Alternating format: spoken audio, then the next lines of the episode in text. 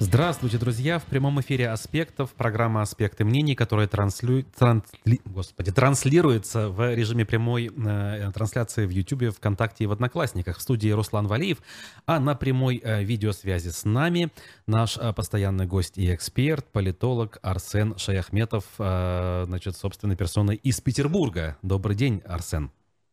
Всем привет, пока еще из солнечного Петербурга. Это Надеюсь, прекрасно. Успеем. Да, а, у нас, э, значит, э, эфир планируется по традиционной схеме, поэтому, друзья, пожалуйста, не только смотрите, но и ставьте лайки, а также присылайте свои вопросы, реплики, комментарии в чате YouTube-трансляции. А, и не забывайте про сервис Boosty, который позволяет совершать добровольные пожертвования в наш адрес. Э, кстати, ну, начнем не по плану, как говорится, поскольку у нас довольно-таки необычная обстановка для нашей беседы. Как там в Петербурге? Как обычно, Э, как бы праздничный летний нарядный город, э, полный туристов, или что-то в этом году отличает его от, э, скажем так, привычной картины? Ну, действительно, туристов очень много, буквально на каждом шагу, и видно, что люди адаптированы к этому, потому что, например, если сравнивать с Москвой, то там не чувствуется какой-то туристический дух, то есть такой деловой город, столичный город, а здесь все-таки, да, действительно а, чувствуется, что много туристов, и я вчера как раз об этом задумывался, какой все-таки Петербург, он больше имперский город или советский город. И поймал себя на мысли, что здесь, в общем-то, атрибутов э, и артефактов имперского периода, и советского периода, ну, примерно в равной пропорции, таких клишей, брендов, которые созданы на базе Петербурга, поэтому как бы двумя ногами стоит. А, а вот Москва, она какая-то совсем не имперская, она скорее купеческая, такая аристократическая и в чем-то тоже советская. А, поэтому города такие достаточно разные, и тем приятнее и интереснее сравнивать. А, если сравнивать с республикой нашей, то, наверное, обывательскому опыту а, первое, что бросается в глаза, это уровень транспорта. У вас, конечно, есть э, транспортный эксперт Олег Арефьев, не претендую ни в коем случае на его лавры. Он с точки зрения профессионала, а я с точки зрения обывателя – если сравнивать уфимский и питерский транспорт, то я, честно говоря, даже позадумался, потому что Uh, уфимское, uh, питерское метро, например, дороже московского, uh, и не сказать, что оно как-то лучше, при этом более старое. А если сравнивать с автобусами, то здесь тоже транспортная карта, она покупается, по-моему, только в метро и пополняется только в метро. В онлайне, насколько я знаю, пополнить невозможно. У нас в этом плане, конечно, лучше эта система реализована. Вот, и вместе с тем тоже в автобусах э, вроде и кондуктор есть, и терминал самостоятельного обслуживания, но при этом что-то терминалы периодически не работают тоже, и кондуктор просят перевести на карточку, а им поэтому здесь все достаточно сложнее. И, конечно, фимский именно наземный транспорт, он поновее петербургского будет. Московский, так понятно, там полностью он обновлен. Здесь он такой староватый, поэтому в плане удобства, ну и автобус стоит, кстати говоря, 60 рублей, вот, по уфимским меркам намного дороже, но при этом по качественнее он будет, поновее. Поэтому если здесь сравнивать, то еще сложно сказать, какой бы был лучше, петербургский или уфимский.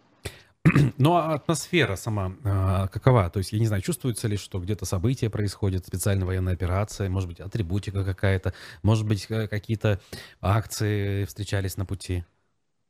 Нет, достаточно все спокойно, кстати говоря. А, специализированной атрибутики я тоже не видел, только единственное на станции метро одна была буква Z а, в георгиевском, а, в виде георгиевской ленточки реализована. Вот, а так нет, абсолютно ничего не напоминает, все достаточно обычно.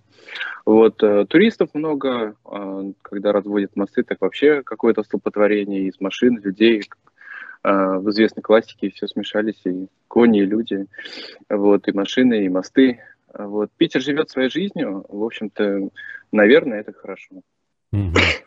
Ну что ж. Далее мы следуем в Карелию, там уже будет интереснее сравнить именно с туристической точки зрения, то, что мы тоже много разговариваем про а, сравнение Петербурга, о, про сравнение Республики Башкортостан и других регионов в плане развития туристического потенциала, но вот в Карелии, конечно, а, пока еще не доехал, но жилье найти там достаточно сложно, потому что даже в Двагисе, в Ильгисе не всегда выставляются на отеле номера телефонов, банально, по которым можно позвонить. Поэтому вот на выходных я делал поездку тоже в Шульганташ и в Туновские скалы. До Антоновских скал, конечно, очень проблематично, особенно в дождь проехать, но э, виды потрясающие, а на Шульганташе я был на следующий день после открытия, не в день открытия. Там, конечно, все сделано, на мой взгляд, очень хорошо. Единственное, с общепитом там пока а, так проблемненько. Вот. А так вот тот сервис, с которым я столкнулся, он ну, для республики, я считаю, достаточно высоковатый. То есть а, открытый музейный комплекс сам по себе сделан действительно достойно. Я так слышал, что это... В самом музейном комплексе. Ага. В самом музейном комплексе не был, потому что 10 числа он не работал.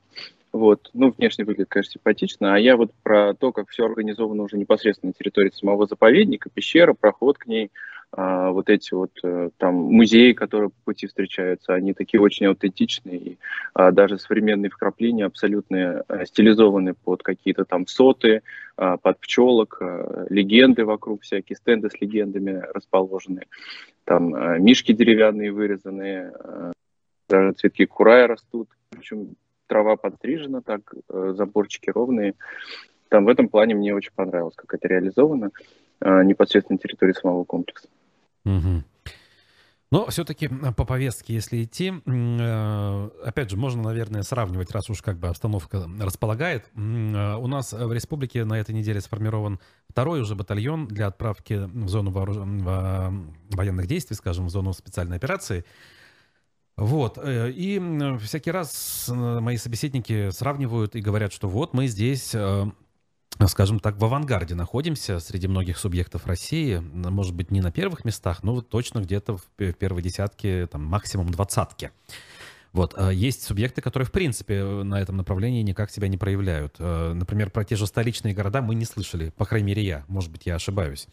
Вот эм, э, по вашему мнению, данная активность нашей республики, она чем обусловлена?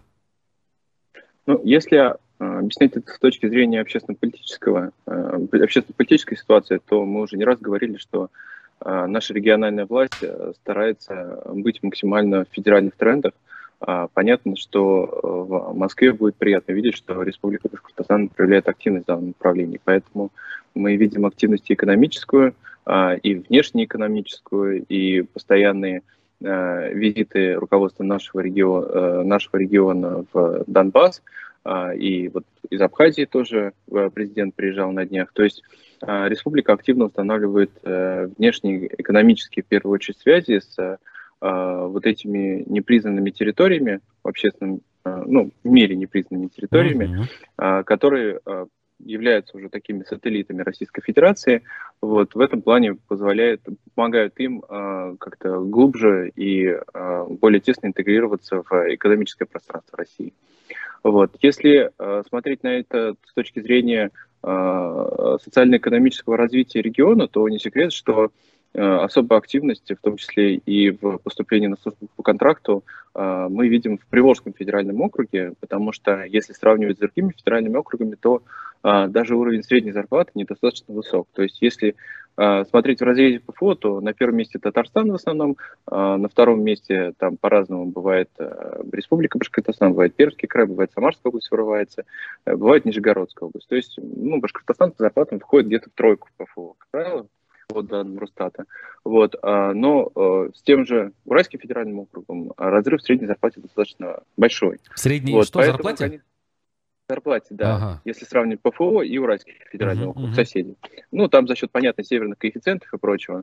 Вот, но э, поэтому в Приволжском федеральном округе достаточно э, большое количество субъектов, которые являются такими депрессивными. Это и Мариэл, э, и Удмуртия, э, и ваши.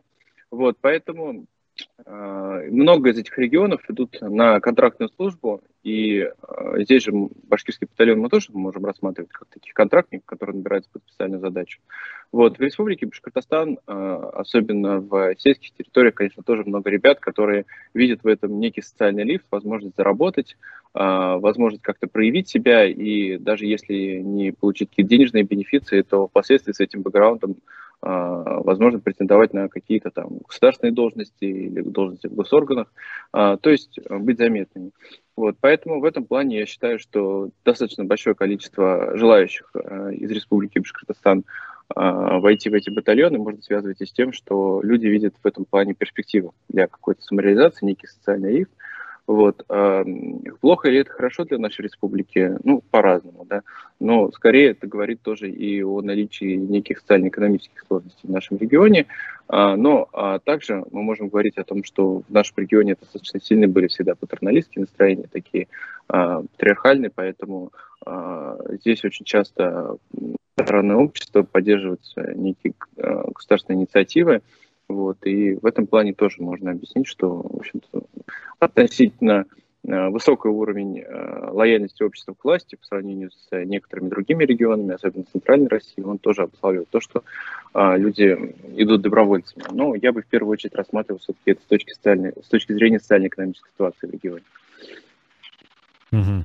А вот на днях написали некоторые СМИ, в частности признанные иностранными агентами, о том, что из ВЦИОМа утекли данные некого закрытого опроса, который показал, что уровень поддержки СВО, он не столь однозначный. Да, большинство там поддерживали по результатам данного опроса, по-моему, около 40% однозначно за, а, около 30% при этом однозначно против, и там еще большая доля неопределившихся. То есть говорить о полном единодушии как минимум не приходится.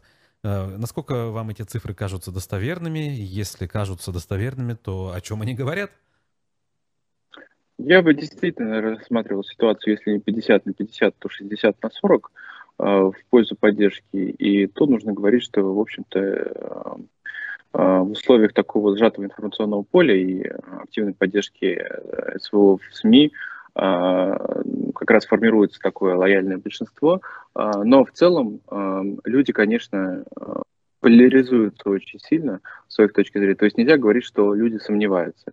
То есть они либо четко занимают одну сторону, либо четко занимают другую сторону. И, конечно, для российского общества а, а, такое жесткое разделение, а, на мой взгляд, не идет во благо, потому что а, очень много событий, происходящих за последние 30 лет, которые не направлены на поиск компромиссов, а направлены на полное разделение общества на какие-то полярные стороны разные.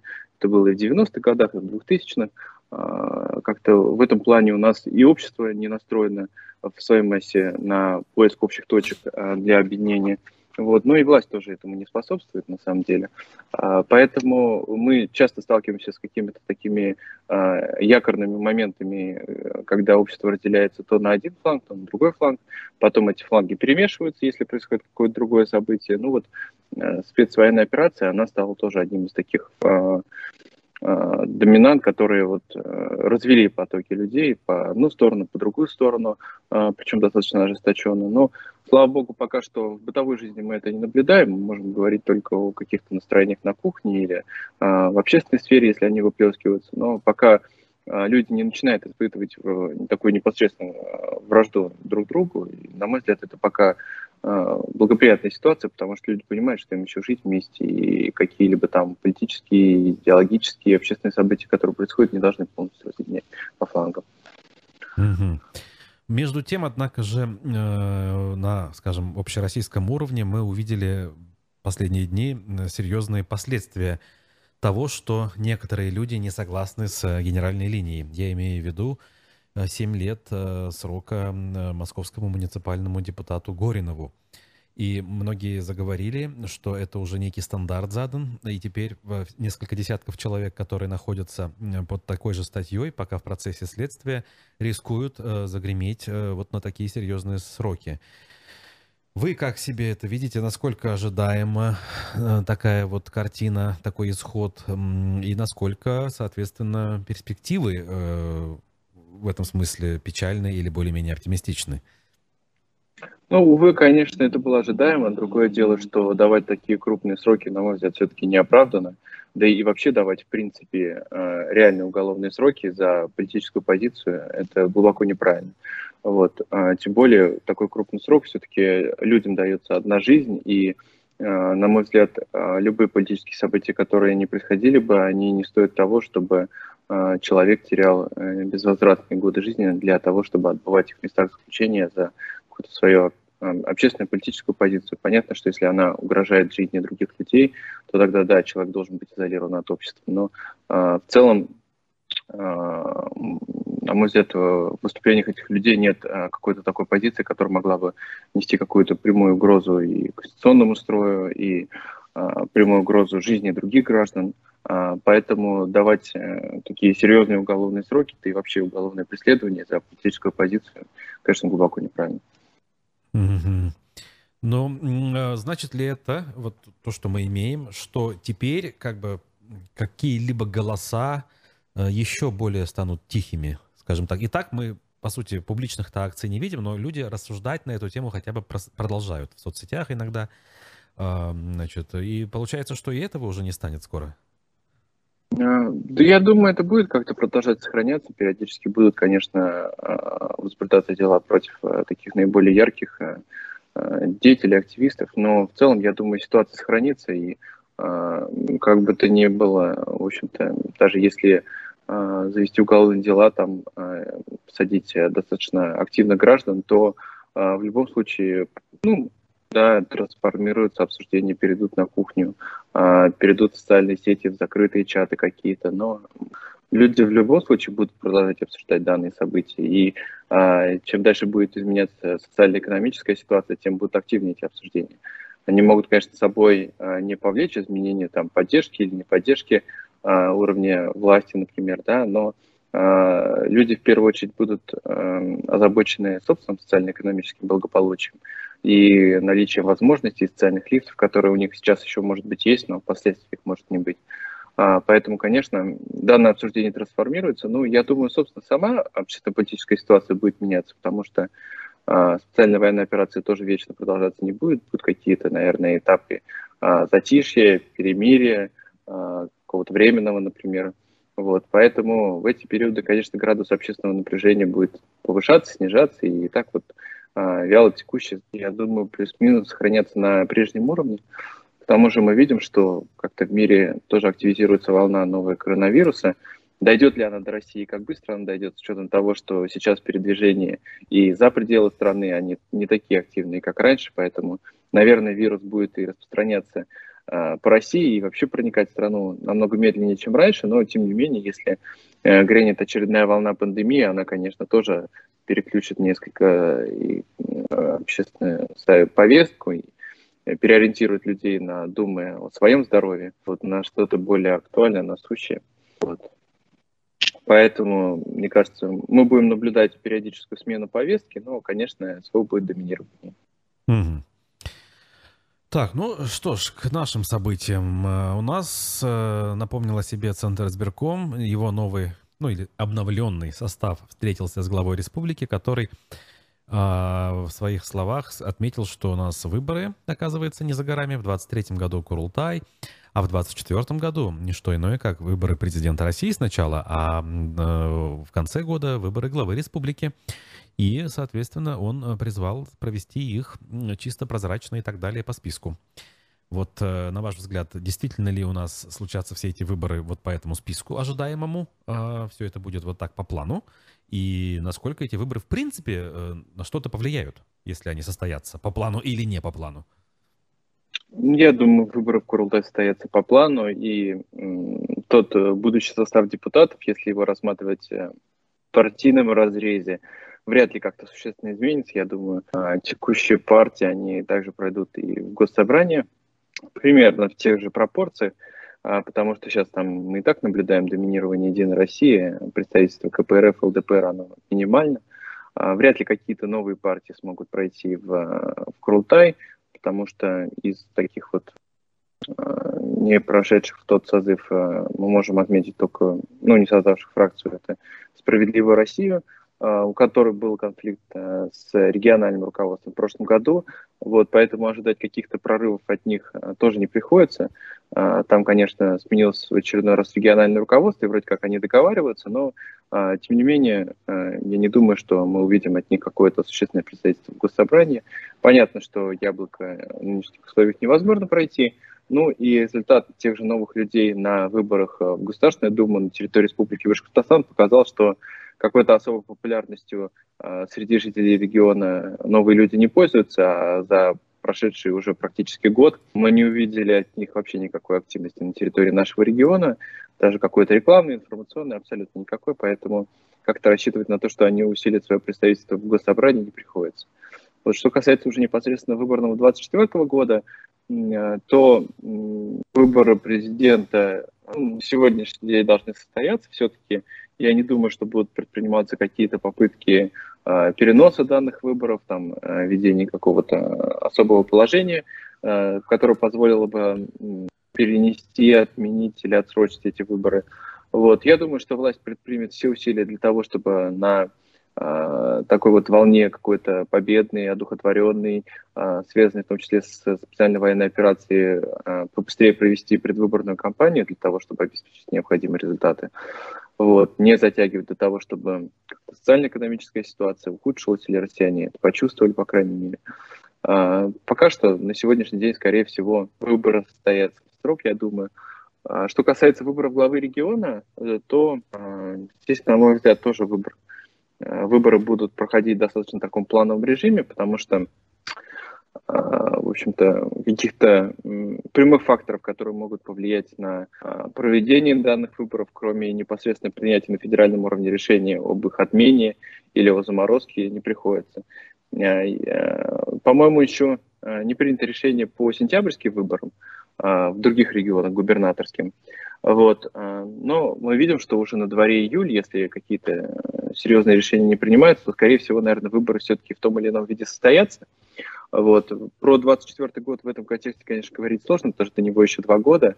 А вот. Если не будет принято решение об отмене губернаторских выборов в принципе на территории страны, то я думаю, что они состоятся планово в срок и а, каких-либо а, других результатов а, если сравнивать их с предыдущими выборами, я думаю, мы не увидим. Если будет э, Ради Хабиров выдвигаться, то, скорее всего, победит плюс-минус тем же результатом. А если будет другой кандидат, то там уже, конечно, вариативно, но я думаю, что, в общем-то, пока что а, позиции федеральной и региональной власти в а, не персонально, я имею в виду, а как если рассматривать его как институт, они достаточно в нынешней выборной системе достаточно крепки для того, чтобы обеспечивать необходимый ей результат.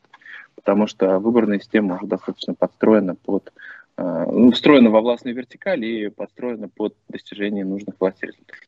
Вот как раз про систему-то я и хотел уточнить в следующем вопросе на эту тему последнее время э, замечаю, что не только те, кого так или иначе устранили из публичного пространства силой, но и те, кто, в принципе, остаются в публичном пространстве и могли бы, казалось бы, э, как-то участвовать в выборах, начали заявлять, что да какой уже смысл? Ну вот пытались мы, но мы все, все-таки в очередной раз убедились, в том числе в минувшем 2021 году, что совершенно бесполезно участвовать в этих выборах, если ты не являешься кандидатом от действующей партии власти.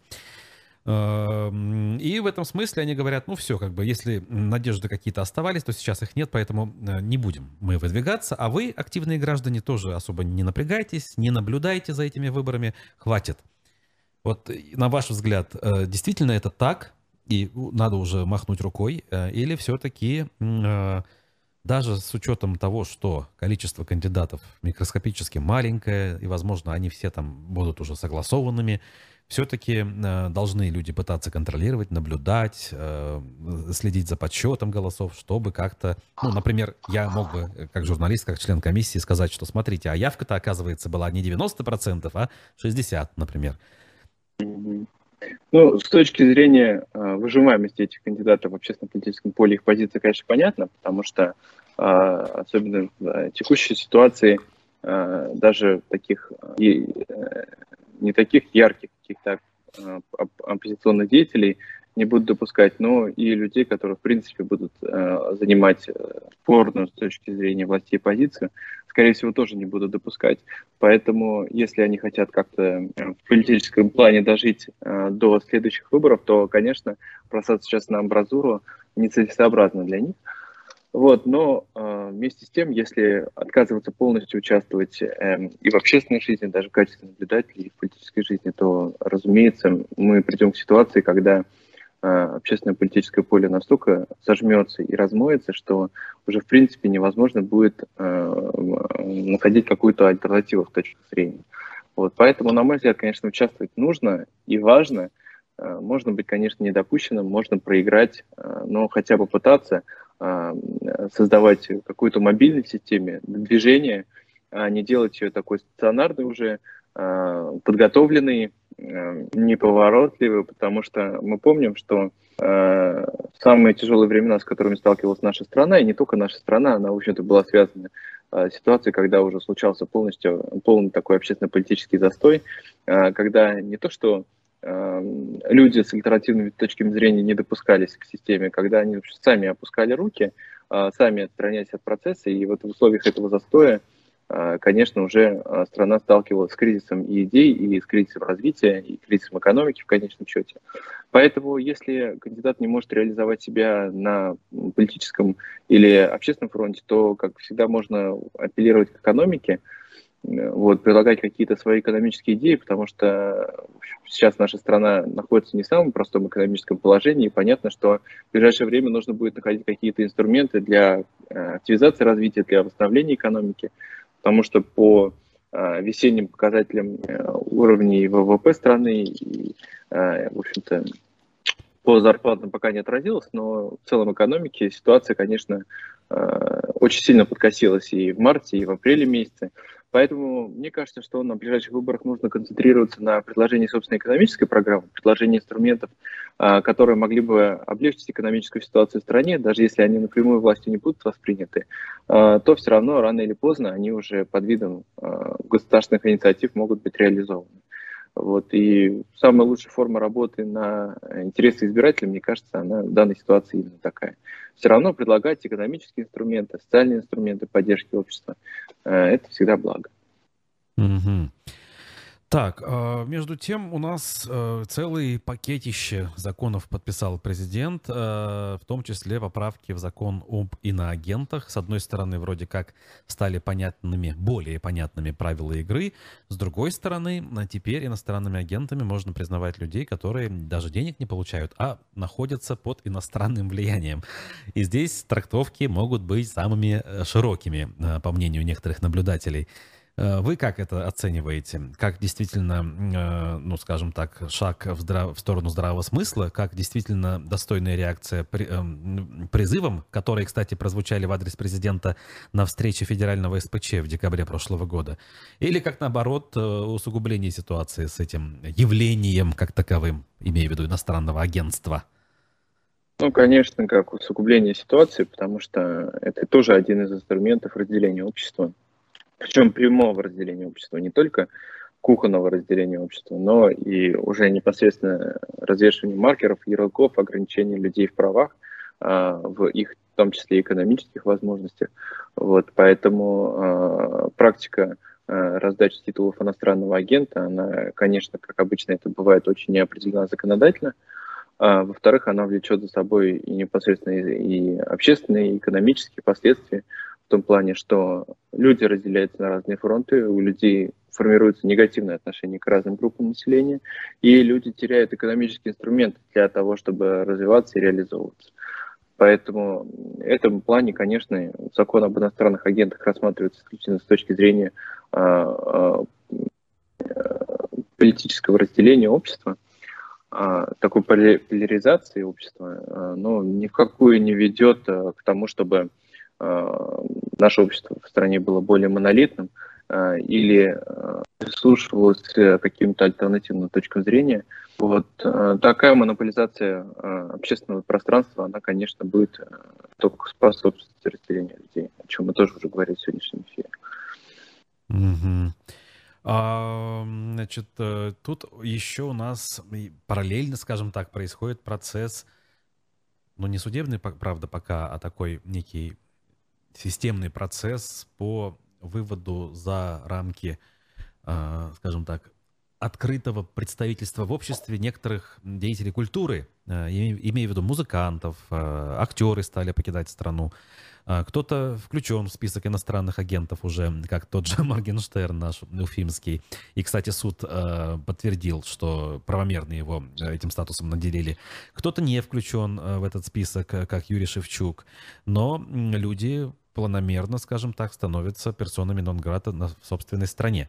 Есть ли предел у этого процесса? Или действительно мы даже не можем себе представить, до чего, до каких э, границ эта история может э, докатиться?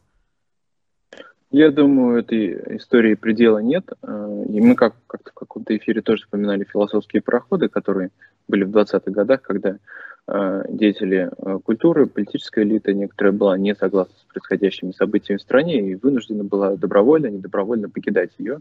Ну, в общем-то, в чем-то мы наблюдаем схожести с текущими процессами, потому что, естественно, наиболее яркие голоса – это представители интеллигенции, культуры, искусства, людей, которые являются медийными, людей, которые э, прямо или опосредованно влияют на мысли своих последователей.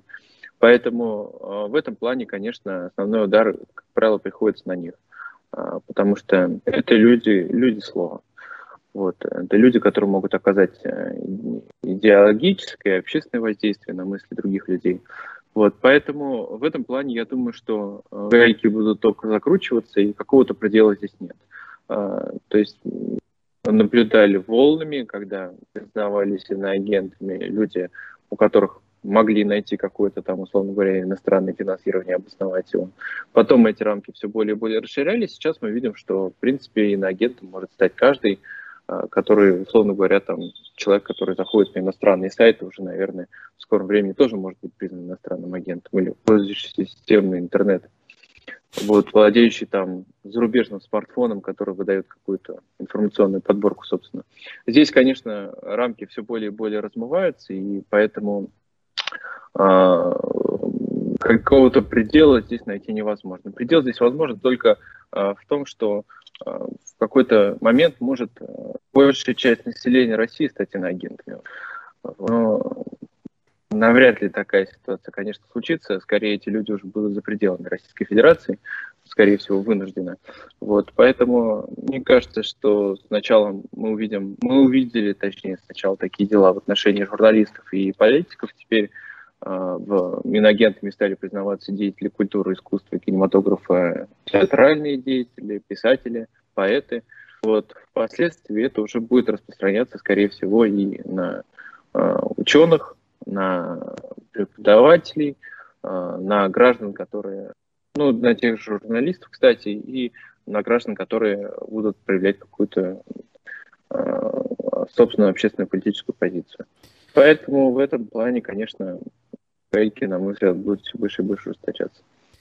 Это все коснется только, собственно, тех людей, о которых мы сейчас с вами говорим, или это все-таки э, тенью э, не только такой информационной, но и смысловой, что ли, да, может быть, даже экономической, ляжет в целом на обстановку в стране. Опять же, есть точка зрения, что э, идет э, с одной стороны, да, на одном полюсе говорят, процесс естественной очистки от пятой колонны, так это назовем. А с другой стороны, э, говорится об информационном, о интеллектуальном вымывании, о том, что лучшие умы страны вновь покидают ее, и происходит, скажем так, снижение интеллектуального потенциала. Кто здесь больше прав или где-то посередине истина? Конечно, я на позиции вторых, а, тех, кто считает, что это вымывание интеллектуального потенциала и а, ослабление нашего социально-экономического потенциала, потому что мы видим, что люди, которые покидают страну, они не теряются на чужбине, они реализуются там, и они востребованы там. А значит, это те кадры, которые мы теряем на территории нашей страны. Даже оборачиваясь на события 20-х годов, мы видим, что те люди, которые покинули страну, они впоследствии, многие из них заняли видные позиции, а, э, там стали учеными, а, стали такими известными классиками, поэтами, а их выходцы, людей, которые покинули страну там, в 10-20-х годах, многие из них стали теми же голливудскими актерами сейчас, многие из них входят и в том числе и в американский истеблишмент, то есть это кстати говоря, люди, которые покинули в 80-е годы страну, в 90-е годы страну, а, они также, и их дети, а, многие вошли в такую хорошую экономическую жизнь. Там тот же основатель Google, например, Сергей Брин, это же тоже выходец из Советского Союза. Когда, то есть это тот э, человек, тот мозг, который, в общем-то, был потерян для нашей экономики. Вот. И в этих условиях мы видим, э, как сильно провалилась экономика нашей страны, например, в 20-е, и как тяжело и какой ценой она, э, если так можно сказать, восстанавливалась в 30-е годы. Э, она поднималась, ну, если не с нуля, то с очень низкой точки, а, и такими нечеловеческими усилиями, в прямом смысле этого слова, вот, и голод несколько раз переживался, и э, очень тяжело давалась коллективизация, индустриализация э, за счет, конечно, в первую очередь дешевого э, практически неподвольного труда вот, э, и бесчеловечного такого отношения к людям. Э, в нынешних условиях, я очень надеюсь, до этого не, не дойдет, но если мы э, будем также в дальнейшем экономически стагнировать, то, конечно, мы не сможем обеспечивать рано или поздно потребности наших граждан. Мы даже не говорим о каких-то излишних потребностях, там, условных айфонах, гаджетах и прочем, но нам бы обеспечить и в первую очередь базовые потребности. А, сейчас вот тоже на днях была информация о том, что э, новая сеть «Вкусная точка», она столкнулась с тем, что а, картофеля фри банально не хватает. Ну да. То есть не урожай картофеля случился, и вот уже в продуктовых точках у нас не хватает картошки. Вот. И даже если посмотреть на многие такие российские бренды продовольственных товаров, то, ну, условно говоря, тот же «Сок Добрый», а, мы видим, что у него дизайн упаковки теперь только с одной стороны, он намного более упрощенный. То есть мы экономим уже на чем-то базовом, на краске, на упаковке, на объемах а, картофеля уже. Вот поэтому Конечно, я не думаю, что мы столкнемся с ситуацией голода, потому что да и власть заинтересованность. Все-таки не то время, это не 30-е годы, информационное пространство, оно такое э, достаточно широкое сейчас для того, чтобы скрыть подобные процессы. Вот, но мы понимаем, что если будет какая-то тяжелая продуктовая ситуация в стране, то, в общем-то, наверное, а, власть будет как-то более лояльно вести себя с международными партнерами, будет искать возможности для того, чтобы поставить продукты питания в нашу страну. Вот. И в этом плане, конечно, нынешняя ситуация несколько отличается. Но если мы говорим о стратегическом развитии нашей страны, то, конечно, это э, утечка кадров, утечка мозгов, потому что такие моменты уезжают наиболее состоятельные граждане. Сколько бы мы ни ругали наших миллиардеров, но это все-таки отъезд из страны или смена гражданства, это отток капитала из страны. Это снижение наших промышленных мощностей, это невозможность этих людей инвестировать в тоже развитие науки и техники, потому что многие из них а, создавали различные фонды, которые поддерживали, в том числе и ученых, и социальные фонды они создавали. Вот. А, в конечном счете это отсутствие инвестиций в нашу страну. Потому что мы понимаем, конечно, что а, многие экономические потоки уходили им в карман, и в том числе в их зарубежные инвестиции, но и частично они а, принимали страну. Сейчас устраивается вновь модель такого жесткого государственного капитализма, то есть э, даже те производственные и экономические возможности, которые прежде отдавались э, этим олигархам в оперативное управление, они сейчас переходят так или иначе в собственность государства.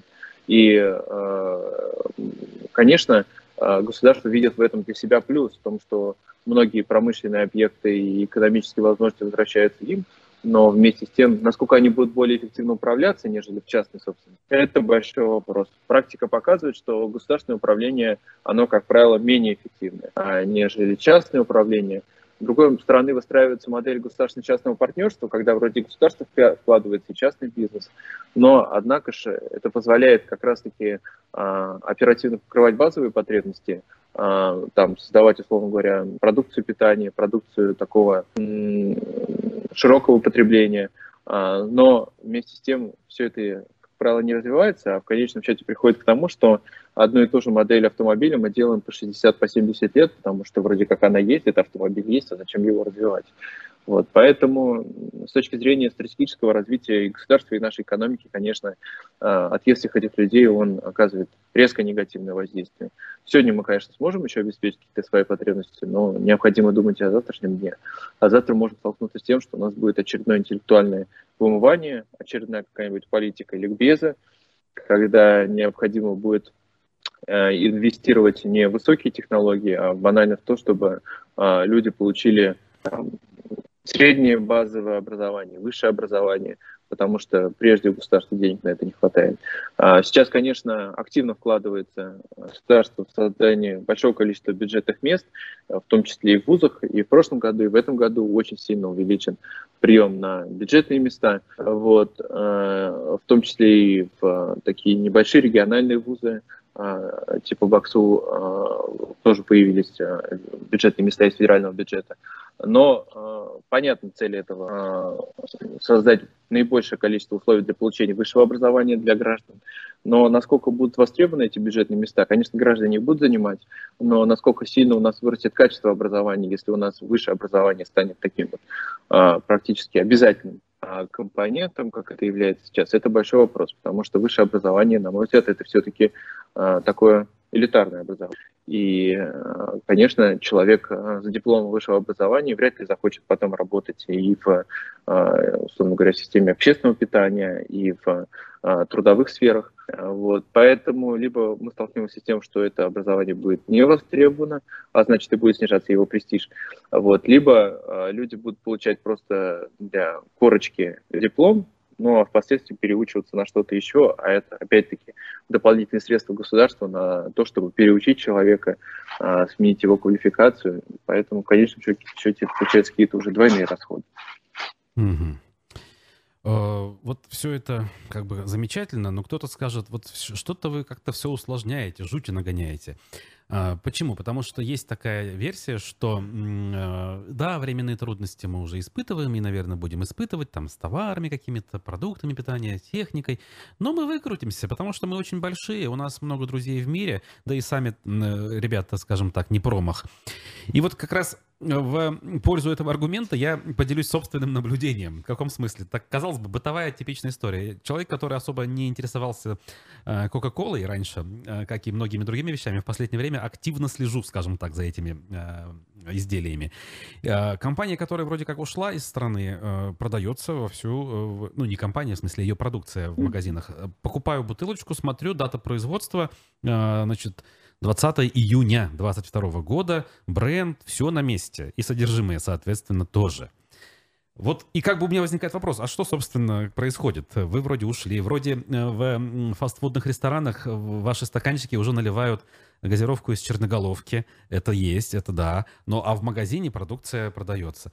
И вот так может же быть везде, ну, везде или не везде, или в большей части сфер. И в конце концов э, могут оказаться правы вот эти вот э, оптимисты в этом смысле, патриоты такие, э, что на самом деле ничего страшного. Да, я тоже вчера пил Кока-Колу, созданную 19 мая. Э, но о, а, как. Смотрите. Мы одним и тем же занимаемся. Это дату выпуска смотрим, да. чего раньше никогда не делали. Так. Ну вот, идя по городам и наблюдая вот эти вот э, закрытые павильоны, простраивающие торговые площади, там, Старбакса, H&M магазинов и вот этих всех брендов, которые покинули нашу страну, тоже Икеи.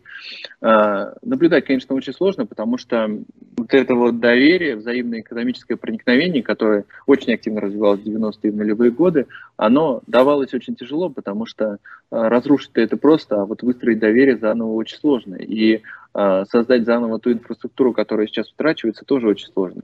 Я не знаю, э, надеюсь, мы застанем еще на своем веку такую обновленную экономическую интеграцию мира, э, которая была в прежние десятилетия.